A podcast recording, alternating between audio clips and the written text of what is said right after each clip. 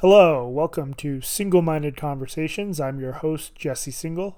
For today's episode, I spoke with Robyn Kanner, a Brooklyn based writer and designer. I first met Robyn last month at a live taping of Dylan Marron's podcast, Conversations with People Who Hate Me, that she did with Katie Herzog, a friend of mine and former guest of the podcast. The subject of the episode they recorded on stage was online shaming and dehumanization. Robyn had called Katie trash on Twitter in response to Katie's article in The Stranger about detransitioners. The show ended up being much deeper and more interesting than just the two of them going on stage together and showing the world they didn't hate each other. Robyn's story of how she came to be an angry person online is a complicated one that has a lot to do with mental health and addiction problems, and she's written quite movingly about what she's been through in outlets like Wired and Broadly. Robyn herself was subjected to some online anger after she wrote a New York Times column arguing against cancel culture in general. She responded in a pretty gutsy way. She put her phone number in her Twitter profile and basically said to her critics, Hey, let's talk. What happened next was pretty interesting, and I'll leave it at that at the risk of spoiling my own podcast. I should add that Robyn wrote one of the critical responses to my Atlantic article about youth gender dysphoria last summer. I'll link to her article in the show notes, but we didn't end up talking about this subject for various reasons, though we left the door open to doing so at a later date. Just to be clear about this, I think it would be great to have a critic of my work on the subject on the podcast at some point, whether it's Robyn or someone else, and I'm looking at possibilities on that front because I'd, I'd like that to happen. That's more or less all the context you need. I'll throw a bunch of links into the show notes. Robyn and I are both NBA fans, so after the music break, we mostly just talk about basketball rather than the weightier subjects we'd grapple with during the first part of the podcast. Also, I profusely apologize in advance for my very embarrassing emo reference. Remember that you can always send me feedback at singalminded at gmail.com. Please, please, please rate and subscribe and everything else on iTunes or Spotify or Stitcher or whatever other podcatcher you use. Please subscribe to my newsletter, jessesingal.substack.com, where you'll find a lot more content in this general vein. Also, I went on a very weird but strangely endearing podcast called Girls Chat. I think the host could be best described as leftists who have given up on absolutely everything but have a sense of humor about it. It was a two hour show that dropped this week pretty weird chat, pretty fixated on online culture, but I bet a few of you are into that sort of thing, so so you might want to check it out. I'll put a link again in the show notes, or if you just Google my name and girls chat, I promise you won't get anything weird. You'll you'll just get that podcast. That's it. I hope you enjoy my conversation with Robyn Kanner. Thank you as always for listening. Actually, I'm gonna take a sip too while I can. so good. Water, water's so good. So water is incredible. It totally gets slept on. This podcast is brought to you by Tap Water. with ice. now with ice. Now with ice.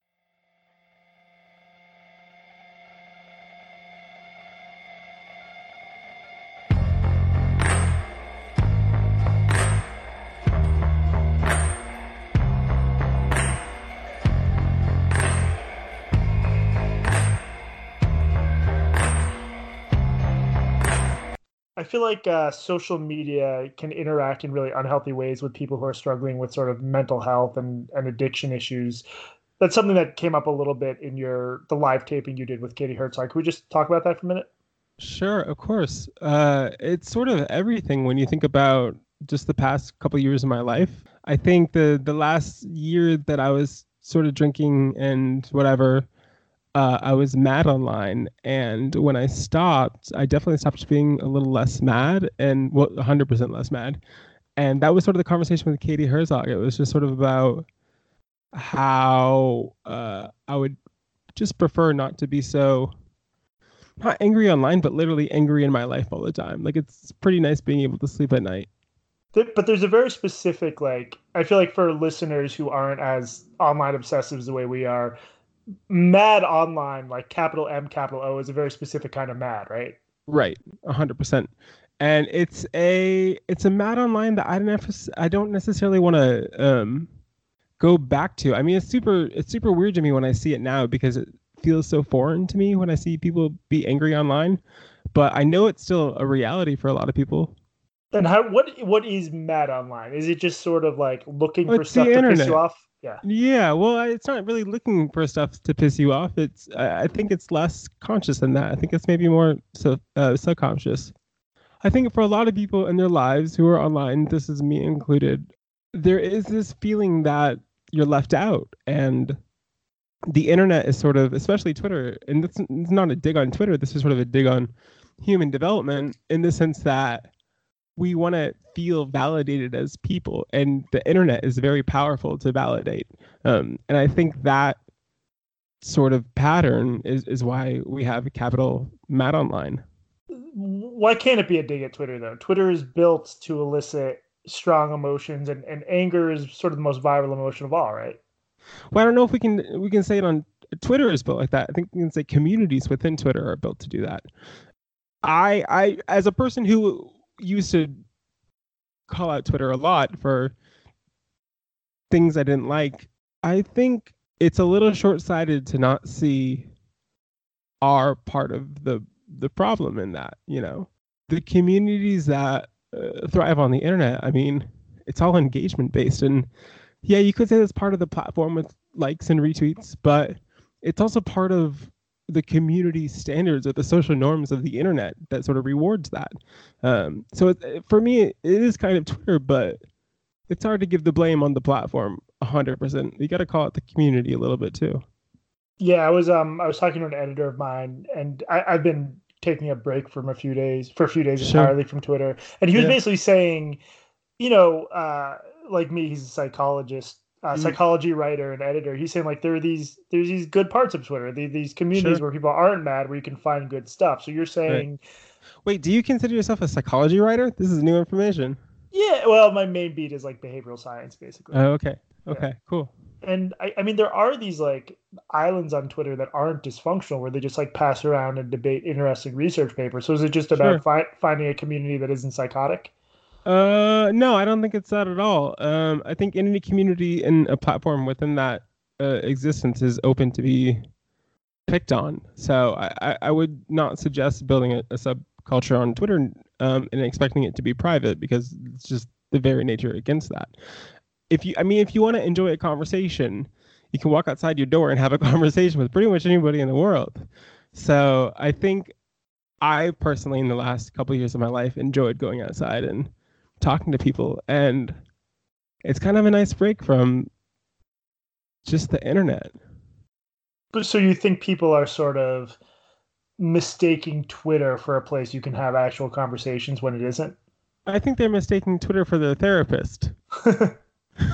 And and that's not i mean i did that too but uh you know you're not going to be able to solve your life's problems on twitter. You're going to have to do that in real life with real people and have that conversation. Uh, you can find community on Twitter for sure, but I don't think you can solve your. I could, at least I could not solve my life's problems on on Twitter. In the in the moment when you when you were into that, what problems did it feel like maybe it could solve? Validation. It was 100% validation. I think that's very common for the, the rest of the, the world. You know, somewhere along the along the way, Twitter was a, a place that made us less lonely. It was the thing that connected us to the world. It was the thing that uh, if you were at home and it was Christmas vacation and you didn't want to talk to your parents, you could talk online and people would connect with you and it would make you feel more alive and more vibrant, more part of the conversation. And somewhere somewhere along the way, the more we built social tools, the less we got really social. And that is something worth examining in a lot of ways. Yeah, for me, I mean, for me as a human being, it was just sort of this idea that the thing that sort of saved me from my loneliness became the thing that made me so lonely. And it was sort of this social end of times thing where, you know, I'd go outside and had, have a conversation with a real person and realize that there was no internet between us. We, you know, we were just really people. And I mean, that was just so much of a nicer, more human way to talk. You know, especially when we when we think about Twitter, you really you really haven't a chance to, to examine, you know, 280 characters of words and find the one that you don't like. Whereas listening to this podcast, I might have said something that you didn't like one minute ago, but because the words are moving so fast, you've already forgotten it. You don't have the chance to really sit with the words in that way. Um, so I mean, maybe in that sense, it's it's sort of on Twitter of the problem, but well, it's also it's yeah. interesting to think about, like, because if we in this podcast, if we had an audience of 500 and they were sure. rowdy, and one of us made a point, someone like if you made a point I disagreed with, right? I could just sort of smooth that over, move on to the next thing. But if there are 500 people like, fuck you, how could right. you say yeah, that? Yeah, it of just, course. Um, it's it's literally wrestling. Like it's yeah. like it you know in a very like postmodern post-structuralist theory kind of way. It's it's uh, it's a it's a it's a basketball game. It, it's really funny. I went to a I went to a Knicks game. I, I know we're going to talk about basketball later, but this is such a, a good moment for this. Uh, I went to a Knicks game a couple months ago. Wait, I, I have a joke. Could you just say I went to a Knicks game and then pause? Of course. Hold on one second. Let me clear my throat. I went to a Knicks game. I'm sorry to hear that. Are you okay? Uh, well, you know, they lost by like 40. Okay, so good. So I went to this Knicks game and they were playing the Jazz. And do you know Grayson Allen? Yeah. Everyone I- hates him. He's like I cannot stand Grayson Allen. Like I just and uh, the, my seats were right next to his bench, and he, you know, he rode the bench most of the time because he's a rookie, and that's what- what you do. Uh, but when he did go in, I yelled this line in the stands, just like, "Don't trip anybody," because that's what he did in the NCAA. Yeah, and. I in, in that moment I realized I was just like, oh, I'm kind of recreating Twitter in a weird way. Like this is this is the thing that I would add him was like, don't trip anyone when you're on court because he was, you know, it's all he did as a player. And I thought that like a, a professional sporting was like the place to be like, hey, Grayson Allen, don't trip anyone. But then I did it and I felt so bad. and like next to like a bunch of Knicks players and like fans, I was just like, oh, I feel so bad that I did that. Uh, even though I know that I don't like the guy. So uh, being a a- person is, is very strange. Having been to Patriots games for decades, that is probably the nicest thing someone would have. I know it's like It's not even that mean. It, well, it was like the first. I mean, when I stopped being an, an angry person, I really sort of put the hard line down. So it was the first time that I'd shouted like even like a, a remotely negative connotation to a person in a minute, and because it was in real life, I, I just felt worse. it was very strange. It, it didn't make me feel good at all. You should make it up to him. You should go to another game where he's playing and yell, Right. "Hey, Grayson!" And he'll be like, "What?" And you'll be like, "Good luck out there." Good luck out there. You can trip somebody if you want. I mean, I don't want you to, but good luck if you, you know. Uh, was there like a specific moment when you realized the angry online thing wasn't working for you? Like, what was the conversion moment? uh conversion moment man that sounds so deep i i mean it wasn't like a therapeutic thing for me i uh, for me it was i i got sober which to me is sort of this very strong line of uh good robyn and bad robyn i got sober last summer and i was i mean at the point in which i was getting sober i was definitely like the fun of the anger had stopped but i was still kind of doing it in a weird way and but for me i mean july 17th 2018 is like the day that i sort of recognize that i don't have all the answers and i'm not necessarily um a perfect person so that that day was really the, the moment that i deleted everything that i'd ever done on the internet and just sort of started over um, and got help You're still on Twitter. Like, how do you make my my issue is I try to stay off it. Then I go online and like either I feel the bad habits coming back or I just sort of feel Mm. like crap. How, how do you stay on there without uh, reverting into being mad online?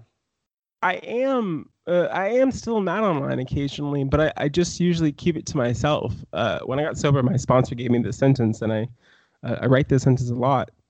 It's a fill in the blank, and it just literally says, "I have resentment at whatever that thing is because I fear that something will happen." So if I see a bad tweet that I hate, I'll literally sit and write in my notebook, "Well, I have resentment at this tweet because I fear that it means that I'm less of a human, or I, or I feel that, or I fear that it attacks my supposed community or I fear that it hurts somebody else. Uh, so I do that a, a lot, and it's just this weird diary entry of uh, pathetic replies, basically. I know you're being self-deprecating, but I, I think what makes it not pathetic is instead of responding to it by making the world a more hostile place, you're just sort of sitting with it. And like there's this Yeah. whole um it's almost like a mindfulness thing. Like you just Sure, a hundred percent. I'm Yeah. feeling this and that's okay, right? Yeah, and I think it, it- for me, it's more powerful to know why I'm feeling it than, at, at least in this point of my life, it's more powerful to know why I'm feeling it than to make someone else feel bad or hurt somebody else. But I mean, I've also been on the other side of being yelled at online now, so I think I'm more conscious of how that feels like too. Right. You got uh would it be safe to say partially canceled for coming out partially against cancellation? Right. Well, no, I came out.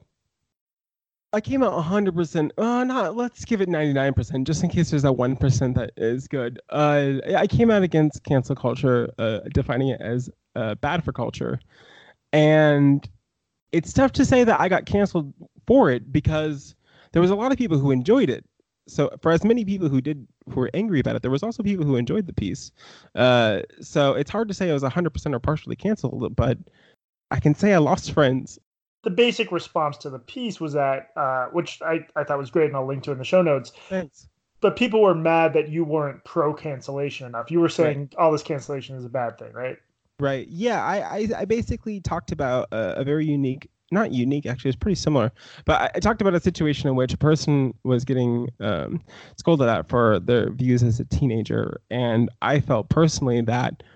Uh, I didn't have my politics down at 17, and I wrote about the things that I did, which was campaigning for George W. Bush and how I grew as a person. And this is not to say people who campaigned for George W. Bush, they're all bad people. They're not. But I personally grew as a person, and this person who's getting yelled at online should have the chance to grow too. And and that for sure elicited a strong reaction. That's what I find so weird about this is um again I'll, I'll link to this so people can read the column, but this is basically sure. about a 16 or 17 year old kid in uh, uh Wisconsin, right? Yeah, West Bend, Wisconsin. And and I'll see grown ass adults on Twitter, some of them in media academia, if someone like raises a finger to say, maybe lay off the somewhat ill-informed 17 year old, the response sure. you'll get responses like, "Oh, so you're defending him?" Right. It's like we're talking we're talking about a talking about here. a kid right now. Yeah. yeah. And you know, I when something like that happens, there's a, the really strong re-examination of of life that I sort of went under, and part of it was examining the actual comments that were coming in, filtering the anger out, like putting the anger in one category and then putting the actual facts in the other category, uh, and just sort of listening to people. And sort of months after that piece has come out now, I really don't feel bad for a word I wrote. I, I feel pretty strong about the words that I wrote because, in pertaining to the story that I was writing, it, uh, it was it was all real. I mean, there's no there's nothing fake in that in that piece. I, I truly believe that that kid should have the chance to grow, as I did as a person and as any other person, no matter you know what your life is, you should have the chance to grow, pending that you don't have systemic big issues. Um, right. Yeah. I, I feel like one unique characteristic a lot of, of a lot of this online stuff is like after the people who are mad at you make your case if you then refuse to apologize, if you then stand by what you wrote, I feel like that makes them even matter sometimes. It's like there's sure. a, a ritual you're supposed to participate in. Yeah, there is a ritual, and uh, I had a lot of people in my life sort of be like, "Well, you you made a mistake, and I forgive you for this mistake." And I had to I had to be like, I, I didn't make a mistake. I don't know what you what you thought the mistake was. I wouldn't have put it in the New York Times if I had thought I'd, I'd made a mistake. I, I pretty much examined those words top to bottom so yeah, I mean that was a, a very interesting bit of it. But even to now, I mean, I'm sure there are going to be people in my life and people who don't know me who are going to be very angry that I'm doing this conversation with you. But I I think it's interesting. So here we are. Yeah, you just at some point in the conversation, you just need to you need to cancel me during this podcast so that that yeah. Well, I mean, I already goes viral. I, I technically did that already. So this is true this is I mean this would be a part two, and I'm I'm not that kind of person to hold on a grudge. So what what prompted you? I what I thought was pretty gutsy was you posted your phone number, and you're basically like, if you're mad yeah. about this article, call me, right? Yeah, hundred percent. And uh, the the interesting thing about that is nobody called. I mean, everybody called, but they weren't angry when they called. I mean, I I had my number sitting in my bio for a couple weeks before I tweeted it out, and this was like when the the you know ten thousand people were yelling at me, and I didn't get a call. I mean, for two weeks it just laid there, and I was looking at my phone like, I, I can't believe nobody is calling me. And then when I finally tweeted out the number, I was prepped. Like I had a notebook. I had like I was like ready to to have the conversation anybody wanted to have because it it felt like a lot of the anger was about other voices not being heard, and I you know I was there to hear them. And the first call that I got was this librarian in the East Coast who wanted to talk about the men in her life, and I, I was totally caught off guard. I was like, sure, we can talk about that, but is that all you're here to call for? And she was like, yeah. I was like, okay.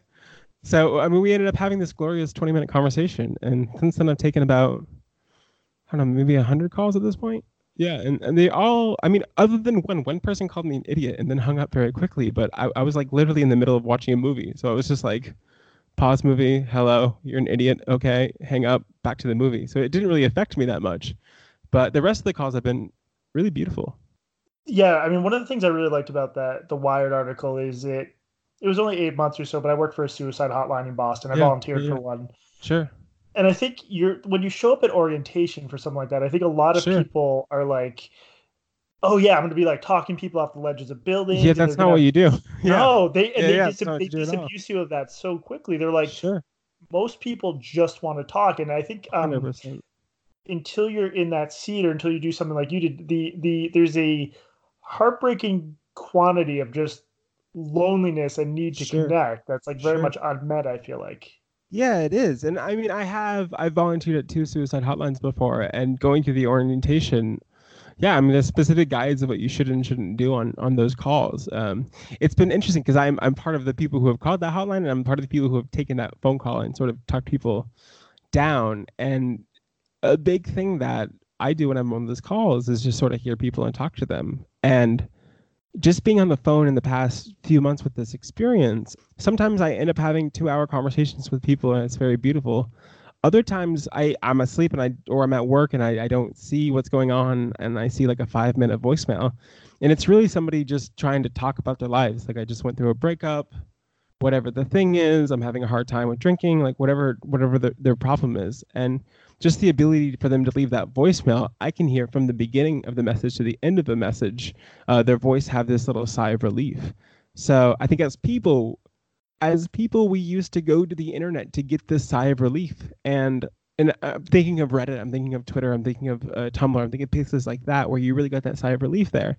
But now I think there is sort of this turn of the wave where people need to have real conversations with other people and and realize that it's hard to be a human being and that it's okay to talk about it being hard to be a human being. Yeah, I mean, not yeah. to be like a a human psychology nerd, but I, sure. part, of, part of me just feels like I, I think well structured websites or, or websites with good communities could always sure. Fulfill some of that need, but there is like sure. we're, we're evolved to hear other people's voices and to communicate 100%. via voice, right? Yeah, yeah, yeah, yeah. I mean, that's the the best part of life is being able to hear somebody out and have the conversation. I, I mentioned this earlier in the podcast, but that little bit of how you know, a word is sort of there forever for you to analyze it. So if you see a tweet that you don't like, but you sort of go on, if you keep seeing that tweet as a, a retweet or a favor or something like that, and it keeps popping up your timeline, that thing that didn't bother you has now bothered you extremely. And it could be the circumstances of uh, you're waiting for your food to come and it's been slow, so you're getting angrier, or you're waiting in a line, whatever the thing is. Like the circumstances of your surrounding have changed, and you've decided that you're mad about it. Uh, the good thing about a phone call, and the good thing about even this voice right here between us, is the word is gone. Like once you see the word, the word is gone, and that's kind of beautiful. Uh, yeah. Yeah, I think that's great. Something about the like it's not it's not quite fleeting, but you're saying you don't have stuff you don't you don't have like bad stuff thrown at you over and over and over until it elicits a reaction out of you almost. For sure, exactly. When you were calling those hotlines a lot, what what was that experience like? What was it what was it doing for you? Like how was it helping I don't know, keep a part of you alive sort of? You know, I don't I can't say I remember a lot of the calls that I had with people because I don't. But the ones I do remember having, I remember them just being a human voice. I mean, I wrote about this in my piece for Broadly, but uh, pretty much like right before I got sober, I was on this phone call with a woman who was just talking about like the fruit that she wanted to pick up at her market. And my life had gotten so far away from fresh fruit. like that was the last thing that I had cared about that moment was strawberries. But here she is like sort of talking about strawberries. And I thought that was just so lovely. And uh, when I think about my entire experience on those lines, it was talking to people who had something figured out that I didn't have figured out. But I sort of refused, at least my ego refused to hear them or follow their life advice or anything. Uh, and then when I got sober, it was like, you know, talking with somebody who is eons smarter than me about mental health just sort of caught me in my ego and pulled it down and I was able to have like a real beautiful moment. And anytime you can get something that helps you move forward i think is a, really great thing. And, and for me moving forward was going back to the basics of fresh fruit. I like the idea that we all exist on some sort of spectrum with like fresh fruit on one end yeah. the, the, opposite I mean, of fresh fruit on the other if you care about fresh fruit, you probably don't have a lot of problems in your life. you, are probably doing okay. Uh, so, yeah, for me, even now, I have strawberries in my fridge, and it, it's nice. Uh, so, yeah, those small little human things I think are just so important. I was gonna say, I feel like like one proxy for sort of how uh, how well I'm doing is how often I go to this like Korean fruit market up on near where I ran into once Mm. actually up on Fulton. Uh, okay, yeah, yeah. It's like the more often you make those little trips just to like buy stuff for the next couple days, I feel like the better Yeah. you're doing. Totally, totally. And you get to have the, you know, every time I go into my grocery store, uh, my block, I have this conversation with this guy who works there. And I mean, the guy really loves peanut butter. And one time I was buying peanut butter while I was in there. So he started talking to me about peanut butter. And now every time that I go in there, we have this like nice conversation about what we ate with peanut butter. And that's so, so stupid, but so human and so real. And I'll tell you, when I was getting like yelled at online, one of the first things that I did was went and talked to the guy about peanut butter. he didn't care about the internet, and you know, that was that was kind of wonderful. The other side of that is like I'll, I've had times where I've gotten into some sort of dumb argument with someone, and then I'll look at their um I'll look at their profile, and it's like some twenty year old kid in Ohio Right, who's listed his mental illnesses in his profile and is right, clearly struggling, and it's just like sure. What a what a dehumanizing machine this is. That this is my Right. interaction with someone like that. Right. He's going through shit I couldn't possibly imagine. for sure, for sure. And I mean, it's tough. I uh, it's I mean, I do my best to not do it anymore, and that doesn't mean that I I don't do it, but I I really do strong ways. But even now, sitting here, like I could be like Jesse, I know you've shit on my friend once. How dare you? But I don't. I just don't have a desire to do that. I'd rather have this conversation, and that to me feels way more better. I mean, I walk away feeling better because I know I probably shit on somebody in your life, and just the ability to let that go, uh, I think, is is part of moving forward. Well, to me, it's it's it has to do with public versus private, right? Because like Right. there's various like journalists and people I have dumb I've had dumb online interactions with. What Mm. I've what I've started trying to do is just like emailing either offering publicly to have some sort of private conversation with them Sure. or emailing them and Right. It- it's sort of I don't know, it's like they don't they don't owe me any conversation, but if you're so sure that there should be some sort of conflict between us or that I did something wrong, Right. wouldn't it make things better on net if we discussed that privately and tried to figure out what's going on? Sure. Yeah, but the, the thing about that, I, I alluded to this in my Wired piece, but there is a reward for being angry, and and that reward is engagement. I, I can Right. tell you right now, my engagement has dropped dramatically since I stopped being mad online. Uh, but I, I don't care. I mean, I'd rather get fresh fruit and care about that than whether somebody's following me or not. So the the priority shift, I think, when when you let that when you let that go or sort of stop yelling at that 20 year old in Ohio and start wow, I almost made a real world pun there. When you stop being mad online and you start being real, here's just the internet. Uh, this is what, this is what this is- happens. this is what happens. Yeah, not you know, but I mean, even real world road rules. I mean, that went from like a, a technically real TV show to like a scripted thing. So everything changes. Who knew we were going to talk about real world road rules here? I used to love um oh man. This is yeah, I'm just thinking back to like circa 2000 like Seattle real For world. sure, a hundred percent. Yeah, It it gave me a very like unrealistic view of what it meant to like be in your early 20s because for that just sure. and nothing nothing was ever good as that. Even when I was at those sort of parties, or nothing was ever. No. Yeah.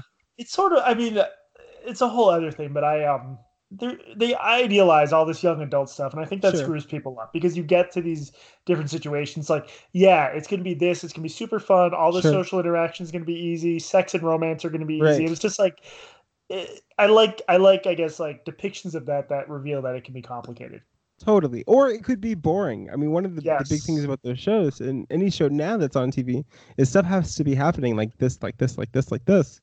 Uh, I mean, I, I consider myself a little probably as a as an quote unquote artist, and I feel weird using that word, but I don't know many artists now in 2019 who are allowed to take a few years off.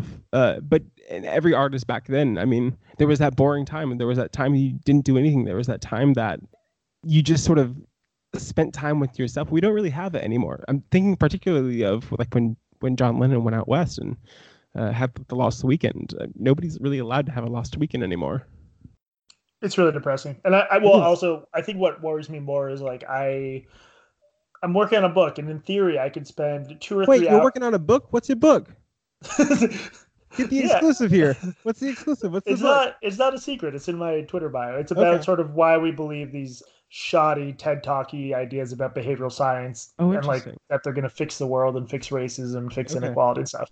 But I think what worries me is like I'm in a lucky position where I I could, if I wanted, at the moment, spend a couple hours a day like reading for fun and reading Right. a novel. And just this is such a cliche thing to say at this point, but the extent to which my attention span is shot and that I just find myself like clicking around online, like I yeah, I'm becoming like a little bit of a luddite or a technophobe. Like I think this Yeah. stuff affects us. Do you meditate at all? I've tried to get into it 12 times, but Okay. I Yeah, take it do, do you? Yeah, I meditate daily. And it works. Uh, I it was a hard start, but once I got into it, it worked really well. Uh, well, though I think if you yeah. ask if it works in a binary way, that probably means you're not in the proper Sure. mindset. So it, Sure. it worked. It got tangible Yeah, yeah. results, right? Yeah, well, I mean, for me, when I say does it work, I mean, did something that usually would irritate me did not irritate me throughout the day, and if that, you know, that to me is it working. Uh, I, I I've talked about this a little before in other conversations with other people, but uh, for me, I know when something's wrong when I can't fall asleep at night. Like that's sort of the, the line that I know something is deeply wrong is when I cannot just lay in bed and fall asleep. Uh, it's usually a sign that I'm not spiritually fit or calm or anything like that. So meditation and, and doing that practice that helps me fall asleep at night, which is really is like the most important thing in my life. Yeah, I um I can never fall asleep. It sucks. It's just Ah, it yeah. It's rough. Wait, So you maybe- can't fall asleep? No, it's it's been a thing with me forever. Like it takes me hours, uh, and I need to. I've tried to address it a few times, but um, yeah, without boring anyone. I think that's another reason why maybe meditation would be a good habit for me. Yeah, yeah. No, I mean that's not boring at all. I, I had a very hard time sleeping at night for a long time. I think that was drinking as that put me to sleep. But yeah, it's it's very strange. But I'll for my entire life it's never been this way. But I'll I'll be like mid movie and just go to sleep, and that's like never been a thing in my life. I've always had to finish the thing or do the thing, and and now I weirdly just go to sleep. Sort of related, but I want to ask you about. Uh, you did a piece for Broadly about uh, running, and Yeah, yeah, yeah. So uh, this is another area where I sort of have my own personal stuff. But what what's your elevator pitch for why, you know, people who have tendencies toward anxiety or your depression or getting stuck Sure. in their heads should should exercise?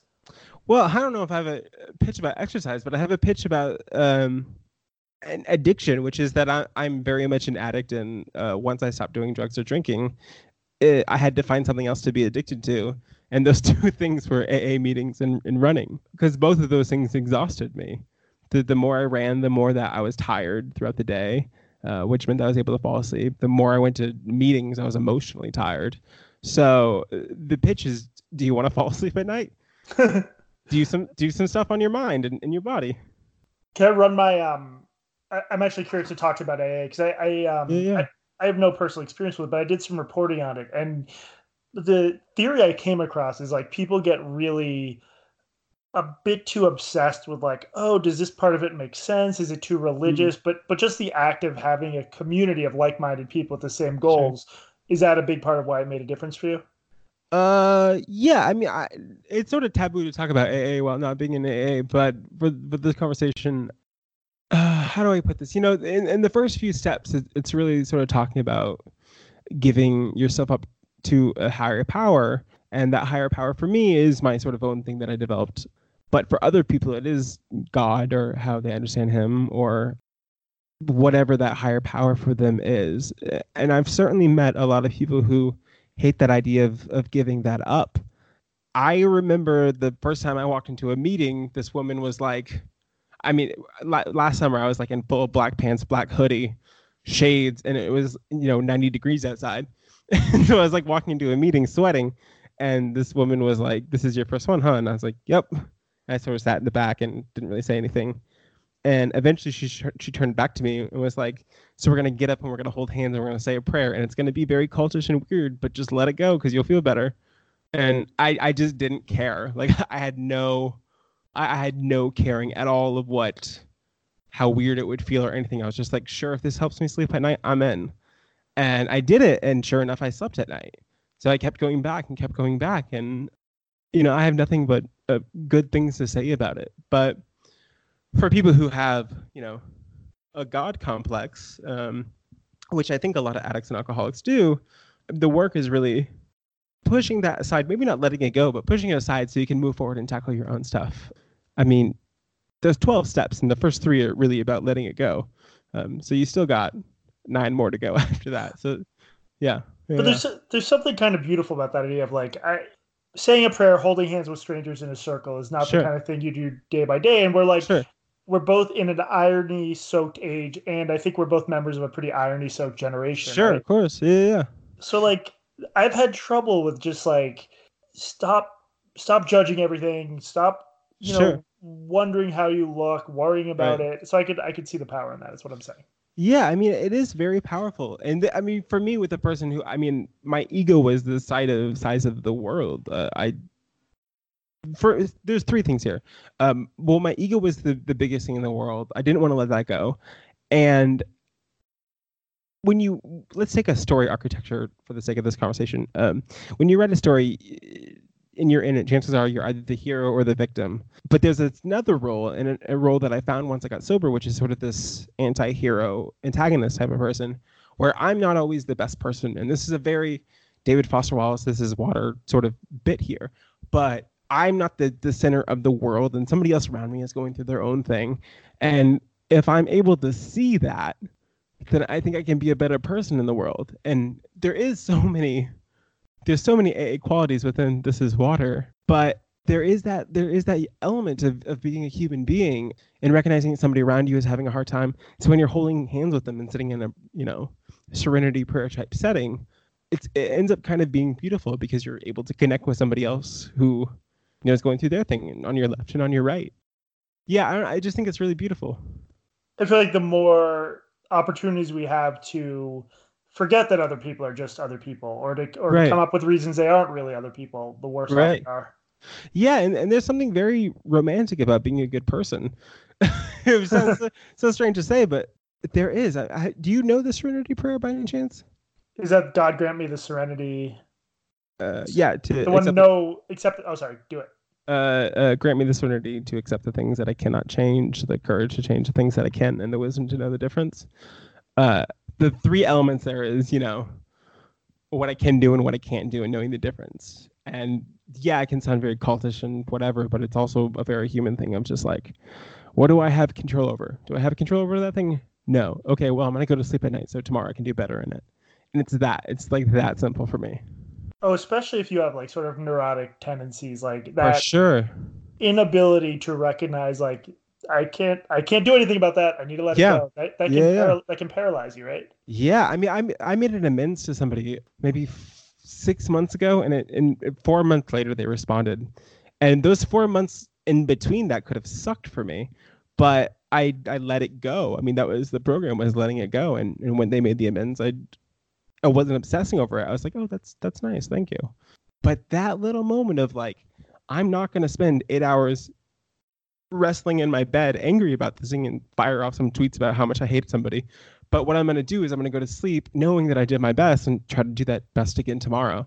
Uh, and that right there is something that I had lost in my life, but recently found and is really like a piece of gold. like I really do feel like I have a piece of gold in my pocket. That that just made me think of like some of the the this sort of maximalist cancel everyone, cancel them with with, severe prejudice thing. Sure. That it's also not helpful for the people doing the canceling because they're never going to get what they want, which is like right. for the person who offended them to like disappear or to right. completely disavow that opinion. Like, right. It just doesn't. It doesn't help anybody. Yeah, no one's going to heal your trauma.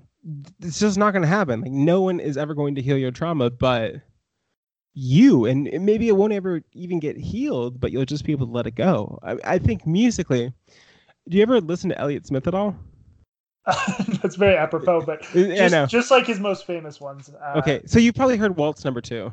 Yes. Okay, so like Waltz Number Two is sort of this perfect song for me in that uh, he's really just examining the faults in his life um, and the relationships between his mom and his father. I mean, the whole song is about this, you know, fucked up relationship with his stepdad, and uh, the way he lets that go I think is really beautiful. I mean, he just emotionally lets it go in a song. And anytime you can do that, that's that's technically moving forward. It's just sort of pushing that aside a little bit. Um, and that's good work. I feel like you uh That made made me think of a Bright Eyes lyric. Yeah, I'm ready like, for that. no, but I can't come back from Elliott Smith with Bright Eyes. That's like yeah, yeah. No, I, I want it. what do you got? It's what's what's like. I've made peace with the fallen leaves. I see their same fate in my own body. I'm like, I feel like I'm 20 years old right now. Oh my god, this is the best thing ever! I can't believe I got you to quote Bright Eyes on this podcast. Oh god, um, this is a disastrous first for Singal-Minded conversations. Yeah, no, I man, the the poetic of emo songs of 2005 2009 that included lyrics of leaves falling from trees is probably yeah. my favorite thing in the world. Easily uh, my favorite thing in the world. So let's uh, it's in a minute. Let's take a break and then come back and talk basketball. But is there cool any where can people find your stuff online? Uh, do people want to find my stuff online? They do. I'm sure okay. they do. Okay, well, it's just my name. It's it's Robyn Kanner. Uh, that's pretty much everywhere. Um, Robyn with a Y, and uh, say hi or give me a call. We can we can talk about things. Yes, I want I want at least one of my listeners, one of my tens of millions of listeners, right, to call Robyn and then email me and tell me how it went. That'd be great. Well, I can record the conversation and send it back to you. It will be like a pen pal for for conversations. Yes, and then we can do a follow up podcast about the recording and so so meta. Okay, so let's take a quick break and we'll be back soon.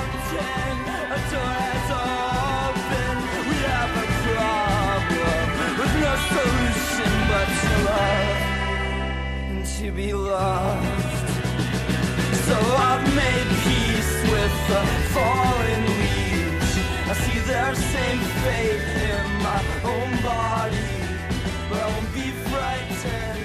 And we're back with Robyn Kanner. So, Robyn, I just wanted to first thank you for recognizing on Twitter a super important anniversary, which is KG. Anything is possible. Exactly. That was that was good. Yeah. That was solid. Uh, very important moment in my own basketball life, and a, a one of the all-time great NBA Finals moments. So you're a basketball fan. You yeah. you grew up in small town Maine, but uh-huh. In, instead of being a Celtics fan as God intended, you were a Bulls fan. How did that happen? Well, I'm a Bulls and Celtics fan. I should clarify that. Uh, uh, but uh, so my dad is from the South Side of Chicago. Uh, he grew up there. Um, was very much into uh, sports and um, yeah, when when I moved to Maine, which I mean I was born technically in Ohio, but I moved to Maine when I was like two years old. Uh, I quickly got into basketball. It was really, I mean, it was the favorite thing that I ever had in my life. So, I mean, I was born in '87. Jordan was at his prime, well, at the beginning of his prime in like 91, 92, 93. So, literally at three, four, five, six, seven, eight, nine, ten, like those years that I was sitting there glued watching a, a TV was was basketball and for me, that was the triangle offense. It was Jordan, Pippen, Rodman, and Luke Longley, uh, B.J. Armstrong, Steve Kerr. I mean, all these classic Bulls players that I just, I mean, I grew obsessed with. I, I, and it wasn't just watching the game; I played the game. I, I was there, you know, at the courts in, in my hometown every waking hour that I wasn't in class, basically. What was it like, sort of being a fan of Jordan well, I was gonna say, I was gonna say during his prime, but he sort of had multiple primes. With he had multiple styles. primes. Yeah. yeah. Uh, I so I played. I, 2003. I was in high school. I just started high school, and no, I was in middle high school 2003, and that was when he was sort of leaving in the Wizards world, and it was incredible. I he was just you know, he was number one. And I have all of these memories of my life of watching him. I remember I remember the last shot. I remember being in the living room when I was watching that. I remember uh, the 95 series where Orlando beat Jordan when he was wearing 45. And like classic cancel culture story is Nick Anderson. Do you know Nick? Yeah, yeah. So like classic cancel culture story is Nick Anderson missing the four free throws and losing for the Magic. Uh, but the series before that, he had actually stole a ball from Michael Jordan and won the game because of it. So uh, that whole arc of him and Nick Anderson and Jordan was, a, you know, a thing that I really enjoyed. The way Jordan shit talked, I just loved, and it was such a part of uh, growing up in Maine, this very small town, playing basketball. Was you know this very and one YouTube before YouTube clips of like basketball players, you know, doing the most insane shit. Uh, oh, did yeah. you were you a White Men Can't Jump fan growing up? I I never saw it to be. Oh, I mean, I if you like recently. basketball shit talking, Yeah, oh, I saw mean- it, okay. Yeah, I saw it a, a couple years ago. I went through this Woody Harrelson phase and I saw it. But I mean, the first basketball film I saw was the Omar Epps Love and Basketball one, Yep. which is like classic, beautiful basketball film. Uh, yeah, Omar Epps is number one in, in my book. It- It's sort of funny how like Phil Jackson has gone from being the Zen master, like, genius tactician, to now people are like the I game don't like his kind of Twitter. yeah. Well, no, but also like the game. It seems like the game has sort of passed him by a little bit. Yeah, He's like yeah. this. Um, well, I guess this is true of like any what discipline or craft. Like Sure. things change, and not everyone can keep up with it. Maybe Right. Yeah. I mean, I don't think the triangle offense performs as well as it did back then. no. Uh, but I, I would be very fascinated if a team pulled it off. I mean, I, to be honest, I think the Denver Nuggets, which is a team I don't really like because Jokic just drives me insane, um, and in a really good way. But it does drive me insane. But that team itself is really slated to take on the triangle offense with him as, as a center. So yeah, I mean, I'm just really, really into basketball. Wh- why does why does he drive you insane? Because he's just this like big lumbering hulk of man meat, and the Yeah. league hasn't had that for a while, and I like it.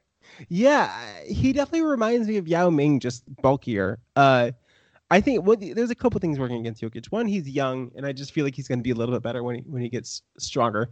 Two, I just don't really like the Denver Nuggets. Like I've never been hyped on the Nuggets. Three, I just was mad that he was giving the the Trailblazers a run for their money. Yeah. Um, it, I just wanted Portland Trailblazers to get to the uh, Western Conference Finals so much, but that four overtime game where he played like 56 minutes, I was sitting at home like on my couch being like, I can't stand Jokic, but damn, that's respect. Like he's exactly. like he's he's seven footer and he's you know he played the most minutes of anyone. Uh, so I, I got I got massive respect for him even though I can't stand him. Same for James Harden. I don't I don't really like Harden or the Rockets, but I got respect because of his skill and when he got hit in the eye, he still played his heart out. So yeah, I got I got respect for that. It's uh, it's hard not to respect Harden, even if you don't enjoy Yeah. his style. There's just the the effortlessness of his game is just Sure. incredible. Sure. What do you think of the potentially offensive to some idea that LBJ has supplant the LeBron has supplanted MJ as the goat? Okay, do you think this? I'm I'm actually somewhat sympathetic to it, but I think it's complicated. But I want your take first. It it bothers me. I hated LeBron James out of the gate. The same thing that Jokic was cocky and big, but when LeBron did the decision, there was nothing more that made me more angry. Like the decision drove me insane. I was so angry at it uh, when he went to, to the Heat, and over the years, I've just grown to love him so much as as a player. Um, incredibly fond of him getting that title title in Cleveland, even though it's hard to admit it, but that was a fluke win for. Oh, it was incredible. Cavs. You knew Uh, Dray, Draymond and everything. Yeah, it was a fluke win, but that doesn't make the fact that when he got that ball and he was emotional, that wasn't the most beautiful thing in the world. I, I really wasn't a massive fan when he was on the Heat, even though I mean a big reason for that was because he took Ray Allen and Ray Allen was critical in the Celtics and Allen sort of turned his back on the Celtics. Old beef, but still near my heart. But LeBron now, as a human being, I think he's incredible. I think that the work he's done with his school is incredible. I, I had I don't think he's even remotely near Michael Jordan as far as a player. but Um, wait, before you continue on that, I just realized there should be a term when there's beef that you still have years later. Shouldn't that be jerky because it's like preserved? yeah, like beef jerky. Like I, there's there's there's no jerky on it. Uh, so you've got some jerky when it comes to the decision into Ray Allen. Yeah, uh, I mean you you got it too as a Celtics fan. The Ray Allen thing's gonna drive you insane. Yeah, I wasn't I wasn't happy to see him go, but that that Yeah. team had like really weird chemistry and dynamic issues, uh, especially with like Rondo, who I don't For think sure. anyone really liked. Um, Oh, I liked Rondo. I liked Oh, Rondo. no, no. I mean, I loved him as a player, but I think he he's sort of a little bit Kyrie-ish in terms of having For like sure. a really mercurial personality. Totally, totally. So yeah, I got love for the Celtics. I got love for Ray Allen. A little jerky on on his fact that he went to the Heat. I'm also frustrated he never got a. I, I'm not even answering your question. Okay, back to LeBron versus Michael Jordan. Michael Jordan is number one. Uh, the rings are, is to me all that matters. Uh, LeBron's a great individual player, but Jordan knew how to craft a team, and and that is why he'll always be number one. LeBron's just not getting six rings. I can understand the argument. I just I, I think there's maybe this is too much of a hot take, but like sure. you put even prime Jordan in the I feel like now. this is the least of the hot take that we've said on the podcast. Oh, exactly so right. no, but I think like the the the sheer amount of talent in the league right now, yeah. and um, I I just think it's hard to compare between eras, and I I feel like people are too hard on LeBron that he. You know, he he took some really bad teams to many totally. fi- finals, which totally. is not an easy thing to do and and had LeBron had good front offices and good teams, it, right. it would be a different conversation. Yeah. Uh, I, I recently rewatched Moneyball. Uh, have you seen that? Yeah, I watched it on a plane like last year, actually. Yeah. Yeah, and sort of how Billy Beane crafted that team. Like if, if LeBron had a front office on, on that regard, first Billy Beane probably wouldn't have recruited LeBron James, but if he did, and then he had the extras around him, it, it would be a different front office. Um, I feel bad the the sort of best front office that James has had is, is with the Heat, which is an, insane to me, but it's true. Um, but I'm glad he got one six. He's never he's never going to get six rings. He'll never have he'll never have the iconic moments. Because when I think of Michael Jordan, I think of him holding the ball, crying. I think of him, you know, the shot on Ehlo. I think of all of these classic NBA Finals winning moments and for the most part, I really have one for LeBron. I have the I have the Cavs. I don't have him holding the ball. I don't have anything. I just have him with the Cavs. One. So as far as iconic moments go, moments go in, in the championship, it's just it's Jordan for me. All right, I'm not. I'm not. I'm not sure. I, I'm. I would even make the argument that you partially convinced me is what I'm saying. I okay. Okay. like if you choose anyone to bet MJ, it's tricky. I just think I think yeah. people are a little bit biased by sure there will never be another Michael Jordan in terms of right. what Michael Jordan was. And, right, exactly. Yeah. You know, I wasn't as close to I was I was always a Celtics fan only, sure. but just like Sure. Even in his late prime, just like those mid-range turnarounds that were just completely 100%. unstoppable. It was incredible the way he refined his game. And that's why I like Kobe too. I mean, Kobe was so good at refining his game. I, I think for for the next few years for LeBron, it will really be if he uh, figures out how to take that 15, 17 foot jumper. Um, but Jordan Kobe figured. I mean, I'm such a big Kobe Bryant fan, but those two, yeah. Do you, know that? Hate... Well, I hate him because I hated him. Right. Wait, yeah, yeah. But also because he destroyed Jayson Tatum's game. Apparently. Wait, really? I didn't even hear about this. Yeah. The uh, the theory is that the lack of sophomore year development or second year development on Jayson Tatum's part is because he worked out with Kobe over the summer, and then he developed all Kobe's like low percentage shot bad habits. That's what Whoa. Celtics, that's what Celtics fans believe to have happened. Holy shit! I did not hear that. Uh, it's very sad. Yeah, I mean Tatum's number one. I hope he I hope he becomes a franchise player. I think he could. He's just too. He's like he seems to have all the pieces. I don't know. This year was sort of a mess, but yeah. Anything else, either basketball related or otherwise, you want to add, or do you have do you have any you want to say something to all the people who are now going to cancel you? Any oh, anything right. else at all before we end? Well, you know what? Uh, if you're if you were angry about this podcast at the beginning, you probably haven't made it to the end. Um, and if you have, I, I hope you realize that we were able to have a human conversation. Doing this podcast was not an endorsement of everything that you, Jesse, have done, but it's more. It, and you know you doing it for me isn't an endorsement on on my side. Um, it's literally just two people having a good conversation about the internet and basketball. And honestly with everything going on in the world isn't that like not the worst thing in the world? It is not. And uh, yeah i appreciate you doing it. It was it was very nice to meet you in person. And sure. every time i've like actually i haven't had that many situations where i've met someone online who i'd had yeah. any kind of beef with um online. no jerky. No jerky. There's just no beef. jerky. Yeah. but no it's just it's like entirely different. And um, sure yeah, maybe at some point we could talk about the the stuff we disagree about. But in the meantime, sure. the the moral is human conversation is good. Thank you very much for coming out. Let's do it again sometime. Thank you. That'd be awesome.